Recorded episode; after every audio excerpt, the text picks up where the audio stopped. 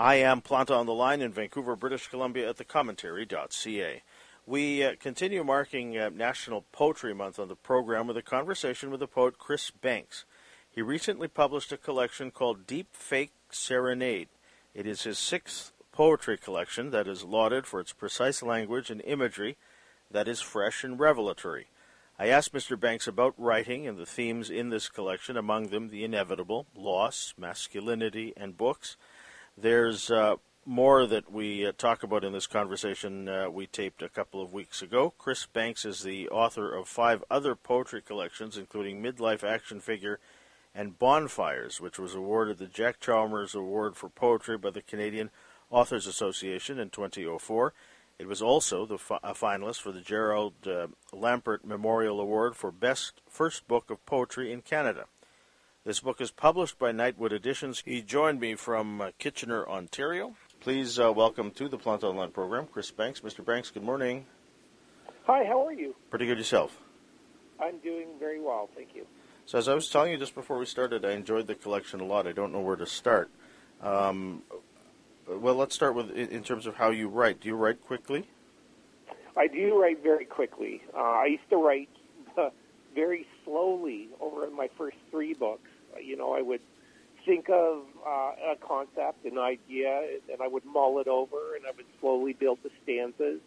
But now that I'm older, I'm, I'm less interested in that kind of writing. I write much more improvisationally and uh, more um, aphoristically, and I like to to get a lot more surprise and wordplay into my poems. Do you have a schedule as to, to when and where you write, say? Um, it depends. I'm not writing a lot right now, but I have another manuscript uh, completed, so I don't really need to. But when I am in the writing mode, uh, I do write on weekends. Like Saturday morning, I'll get up around you know 6:30, make coffee, and be down uh, to writing. And uh, you know, I'll, I'll uh, just sort of sit at the table and wait for uh, a poem to hit, or an idea, or even a title uh-huh. might come to me and then I'll work up a poem over you know two or three or four hours. What is it like um, when when inspiration hits? I mean, does that happen uh, at say an inopportune time? Yeah, well, it can. You know, like when I'm supposed to be marking uh, student papers, I work as a high school teacher, and yeah. so I might should be doing that. But uh, if I've got a good idea for a poem, I might be working on a poem at school. Who knows, right? But it's it's electric when you feel that sort of uh, inspiration hit. You know, you just have to follow where the poem wants to go. Some of the the more fascinating poems in Deep uh, Fake uh, Serenade are yeah. these these um, I was going to say stream of consciousness thoughts that, that come through, sure. but I don't I, I, don't know if that's that's accurate. But it, a, a, million things happen in the poem. Uh, references right. to things that, that you've experienced, references to, to, things that you've read or watched or heard. Yeah. Um, and it's just d- delightful to, to get into essentially that space in your head at that moment. Um, That's nice to hear. What um, what is it like then to, to, to get everything out? I mean, I, one would think as, as it, if it's fast paced as I read it, yeah. um, that these things are all going on in your head at once, and, and they're just fighting to get out. Is that an accurate sort of? I think that's an ac- accurate read, right? You know, like for me, um, I sort of take what Richard Hugo once said, which is everything belongs in a poem, right? Mm. I want to get everything into my poem, so I'm trying to create the illusion where that's that's possible, right? You know, everything in the kitchen sink, as it were, uh, belongs in my poem. So I'll be writing about, you know, self-serve checkout at the grocery store, but then I'll jump around to, you know, Keats and uh, his letters, and then I'll jump from there about uh, you know a neighbor who's walking backwards, uh, you know, doing a morning meditation, and I'll try to all fit it together in some way, and uh, I think that's fun for me too. You know, you basically uh, paint yourself into a corner and try to figure a way out, right, in a poem, and uh, that's always the most fun for me. So I was reading your book over the last month or so, and, and I, I hit sure. one of those milestone birthdays, and I, I couldn't help but read mm-hmm. some of myself. We're, we're, about the same age. You're, you're just uh, right. I'm, a little younger than you are. Um, I couldn't help but um, feel or read some of the things I was feeling at the time, and and you know, uh, sort of dealing with the inevitable, if you will. Um, sure. Yeah. You know, lives are lived, I guess, resisting sort of the the end, um, or at least prolonging it, if you will. But but but that's something yeah. that you contend with in a number of poems in this book. Is that right? Yeah, it's that's true. You know, I'm starting to see. You know, I'm what going to be 52 this year, and so you know, the last 30 years seem to have really flown by. So I can only imagine the next 30 years will, yeah. will uh, flow by. And I've seen, you know, young men grow old before me. Right? I, I remember my father being a very, very young man, much younger man than I am now, and now he's 77, and you know, wears hearing aids and you know the polarized glasses, and I see him sunglasses, and I'm seeing him become an old man, so I, I see what's in store for me. Uh, uh, so yeah, so that kind of attitude, uh, you know, anxiety uh, about aging, that certainly entered into the book, and that's a through line in the book, I think. But I think there's also an optimism there and a joy in just being in the present moment, even with that uh, inevitability, as you said, uh, you know, weighing in the background. So there's a poem in the book called Reverse which yeah. um, I, I enjoy is not the right word, but it's it's a, a poem that I have um, thought about a lot as I was reading the book and reread a couple times. Um, in that in that piece, you, you articulate loss, and then what I found fascinating is is that moment just before, and then there's so much possibility in that, in that um, how things might have turned out if they didn't go the way they did. Um, yeah. I, I don't know. I, I guess I, I, read poems to, to find some idea of how to get through life, or, or even tips yeah, as sure. to you know. Um, yours may not have, have done that for me, but what it did was um, it made me look at sort of fate, and it made me look at chance, and in a way, it it, it, um, it, it gave something for me to consider. You know, as one deals with, with regret and mm-hmm. and and loss, if you will. I mean, it, yeah. We, we, there is there is a moment there where um, we're able to say move on a little bit better than we did. That's right. Or we could have, if you will. Yeah. Um, so that that's what I was thinking as I was reading your poem, uh, reverse. What what what what was going through your mind as you were writing it? Uh, well, I was just trying to think about, you know, like if you could live your life over again in reverse what that what that would look like, you know. And I, I make, uh, I think, an image in that poem of, of the past being a bully, waiting up the path, taking off his ring, saying this is going to hurt, you know. Um, and so maybe it's better to to live our lives without knowing how things are going to to work out in the in the future, right? But the past is a really interesting thing to play with in a in a poem, right? I, I think a lot of poets are very concerned with time uh, and manipulate time in uh, their poetry. I certainly do that in a number of poems in Deep Fake Serenade where I kind of time travel a little bit or get caught in time. Uh, and that's the real joy of a poem is that you can experience uh, the past again, if only in the moment of the poem. Um, you know, I'm thinking about a poem where I wrote about, you know, being at uh, a Violent Femmes concert in Toronto uh, or listening to the replacements. There's all sorts of nostalgic bits for people my age uh, in the book. Uh, so, yeah, you know, um, I think ultimately there, I, I think I've gotten to a point in my life where I'm thinking, you know, as much as there are moments in my past I would love to to touch upon, I don't really want to live those moments over again in, in, in any real way. You know, I like to write about my 20s and it being in Montreal and, and bands I've seen and things like that. But ultimately, I'm pretty happy with uh, with where I am now. And it's not like we can change these things. It's not like we can have a no. time machine where we can go back or That's relive. Right. You know what I mean? And, but it, it's exactly. still fun to think about, or not not even it fun. fun. But, yeah. But yeah. sometimes it can it can be. Uh, um, annoying, especially if, you, if there's something that you regret and that you, you hate sure. about yourself and the sort. Um, yeah. th- this goes into another poem called Male Ego, which um, right. I, I, think is a great poem. Um, oh, thank you. But I, I, I really don't know, Chris, if um, the, the, speaker um, if the realization that the speaker gets to in that poem is something that uh, those of us who are male, who have egos, might Yeah. recognize. Yeah. Right. Yeah, I, I know that's an interesting poem. Uh, I, I wanted to address it. You know, I think I wrote that poem at a point where you know, uh, I think it was right during the Me Too movement, Uh-huh. and I thought was like, you know, like how am I going to sort of process and and I think a part of it was just sort of sit and, and watch what is happening uh, in the world and, and let women speak. Uh, and it, it's not my place to really write about that. So what could I write about? And I could think I could write about the male ego, and and I wrote it with sort of a little tongue in cheek, but I think ultimately it's it's a good lesson too that you know there's a, a lot of toxic masculinity out of out out of uh, out there, and I think I grew up with a, a little bit of that, uh, and so you know I wrote that poem. Yeah, it, it's just I guess the people that need to read it or need to realize what what um, That's right. the speaker realizes uh, aren't Yeah. the ones who are going to get it. You know. Yeah, exactly. True. D- Does that mean then, Chris, that that uh, poetry has afforded you, say, a language to talk about things that you wouldn't otherwise talk about?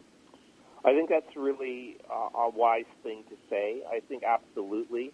I think uh, you know I've been reading poems since I was 16, and I'm almost, like I said, 52 now. So I would say that I've learned just as much um, through reading and writing poetry um, about the world as I have through you know certainly the three degrees that I got in school. Um, you know, it's my language. I like how you said that. Uh, you know, with which I, it's sort of the lens with which I view the world, right? It, uh, if I'm feeling down, or if I, like I said, said, uh, you know, if I have regrets about something, and I read a poem by someone else, you know, their experience and my experience sort of connect at in the moment that it's the poem, and so I feel a little bit better about uh, myself or about the world um, or it just helps me to manage, you know, the day-to-day anxieties we all feel in, in the sort of uh, the world that we're experiencing right now, which is very unpredictable, right? So, And yeah. so, so the, you, you, I, I asked that question uh, c- considering Sure. your work as a writer. Now, as a reader, Yeah.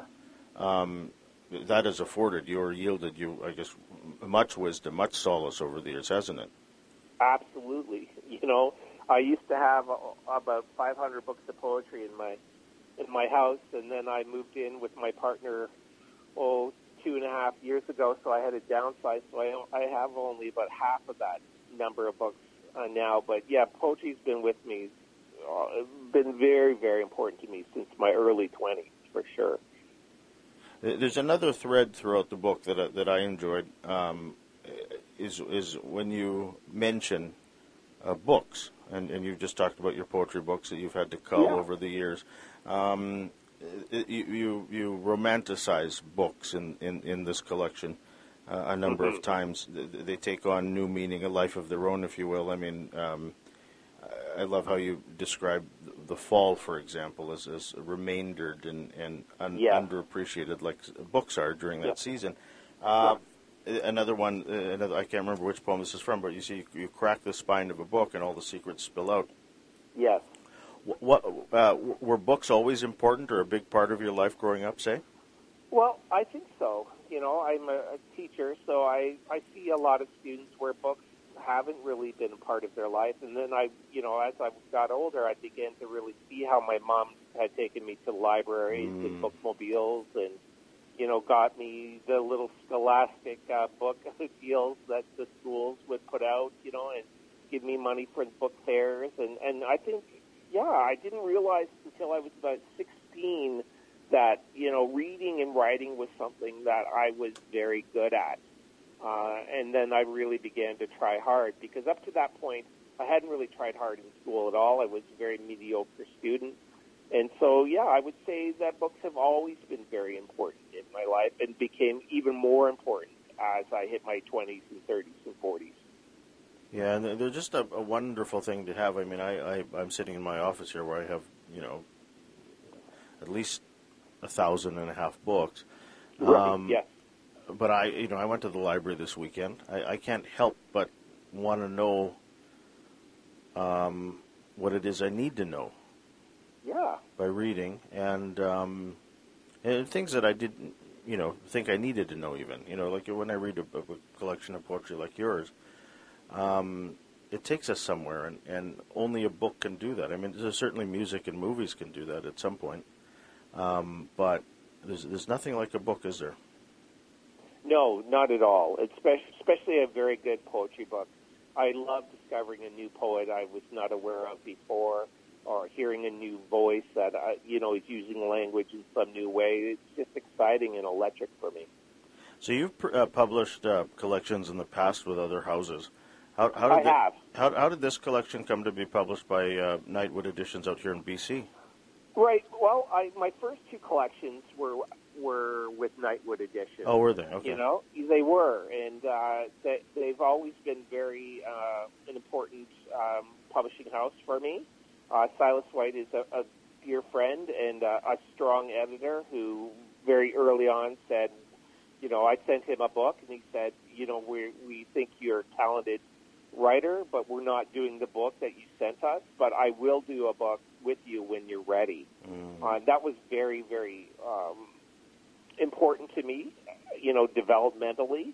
And of course, you know, he took a he took a chance on a young writer who didn't have a real book that was, you know, publishable at the time, and he really extended, uh, you know, a hand and said, "Look, we'll do a book with you, and I'll, I'm willing to work with you." And he didn't have to do that, so I've always been very, uh, you know, faithful to to Nightwood. So I I did three books with ECW here in uh, Toronto mm-hmm. in, in Ontario, and uh, it just felt right to uh, uh, see about doing another book with Silas and, and the gang at Nightwood Editions.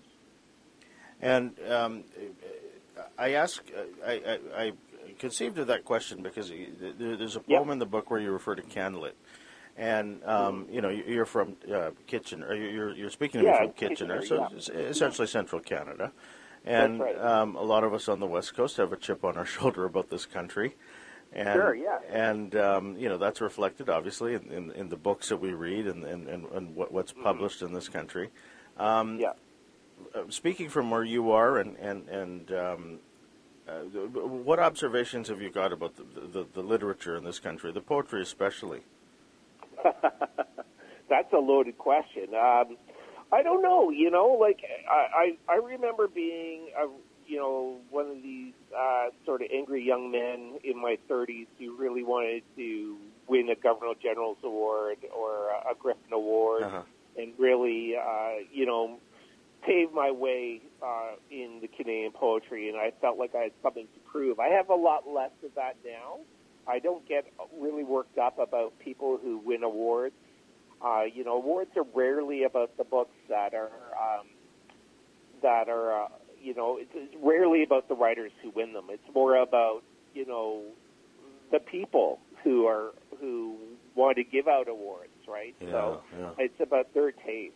It's, so I I don't try to um, you know second guess you know, what what you know what books are going to be uh, up for what awards. I'm certainly, if it comes my way again, you know that would be terrific. I won an award for my first book, a national award for my first book, the Jack Chalmers CAA Poetry Award, and that was that was a delight. And I was up for another first book award, which I didn't win. My good friend Adam Getty won, and that was delightful. But if it if it doesn't happen again, I don't I don't need it. Uh, but certainly, if it, you know, like it, it would be like lightning striking twice, right? It, it, but uh, yeah, it's it's it's a complicated, fraught uh, territory. Canadian poetry. There's lots of voices. Uh-huh. There's a lot of young people who are writing much much better than I did uh, in my 20s, who are coming up, and so those, you know, I feel like there's room for everybody. And, and do you think, because we're speaking from different parts of the country, sure, yeah. that there is a, there is a sort of Canadian poetry, uh, uh, a, a, kind of Canadian poetry that's emerged over the years? Well, it's true. You know, we've seen uh, in the 2000s, you know, the rise of sort of the narrative lyric poem, uh, and then there was sort of uh, uh, out of Montreal, especially there was a new formalist uh, movement, and those two uh, um, those two different trends really butted heads. Uh, you know, at least critically, mm-hmm. uh, a lot of critics were bringing that up. Uh, but now, you know, I feel like the doors have been blown wide open. It's no longer this sort of narrative versus formalist uh, uh, binary anymore. That it's, you know, I think a lot of Canadian poets are reading each other. Yeah. Um, but they're also reading much more deeply and wider. They're reading the Americans, they're reading the Brits, and I think that's all good. I think what I'm most concerned about is if young Canadian writers, Canadian poets in particular, are only reading each other, uh, that their poetry is not going to grow. Um, it, it's going to become very insular, you know, uh, uh, very uh, parochial, and I think uh, you know that that worries me. But I'm not really seeing that. I'm seeing a lot of young writers, young poets coming up who are reading widely, reading deeply, and are writing much much better than I certainly did in my late twenties. Is writing for a general audience a concern of yours? Yeah, I think so. I like to be accessible. You know, I, I used to really want to be a sort of. I think my third book is a real poet's poet book okay. Like I think you can read my third book, Winter Cranes, uh-huh. and enjoy it. And then I think if you're a poet, you'll notice that you know I write in syllabics uh, in a good portion of that book, where you know I'm writing a seven syllable line or a ten syllable line in many many of those poems. And so there's something there for poets. Uh, but now I'm I'm writing you know less intentionally, a little more improvised, a little more surreal, a little bit more mischievous. And I'm hoping yet, like someone who doesn't really like poetry would would open up my book. I think the cover is fantastic, and it really draws people to open up the book. And I hope they find, uh, you know, a poem in the book that they like, and that'll put a smile on their face. That's certainly my great hope, anyways. Uh, Anthony Heard is the uh, artist who did the cover. That's right. Yeah, that's right. Yeah. Um, when you um, uh, consider the poems in Deep Fake Serenade, yeah. as um, I'm sure readers uh, will as they read the book. I mean, I, I certainly found them of the, the time, of the era. Yeah. Um, is, is that something that, that um, when you look back at it, you, you, can sort of see that as well? Well, that's the thing. We're living in a very fast paced, frenetic society where we want things very quickly, whether it's, you know, like YouTube videos or, you know, the rapid uh, COVID test or, you know, uh, take out uh, uh, from the pushing buttons on her smart smartphone. So yeah, I wanted to, to write a little bit of that sort of quick energy into into the poem. and I really want the poems to speak about the world that we live in. You know, I think before I was trying to capture the past. Certainly in a book like Bonfire, it's my first book. I was mm-hmm. really trying to capture the landscape of my childhood or my teen years in particular but now I'm much more interested in what is happening now. Chris, I've enjoyed the, the uh, reading Deep Fake Serenade a great deal, and uh, I so appreciate you taking the time to talk about it. Congratulations on the book, and continued good luck with it. Oh, thank you so much. It's been a real pleasure talking with you, Joe. The book is called Deep Fake Serenade. It's published by Nightwood Editions. Uh, its author, Chris Banks, joined me on the line from Kitchener, Ontario, in Vancouver. I'm Joseph Planta.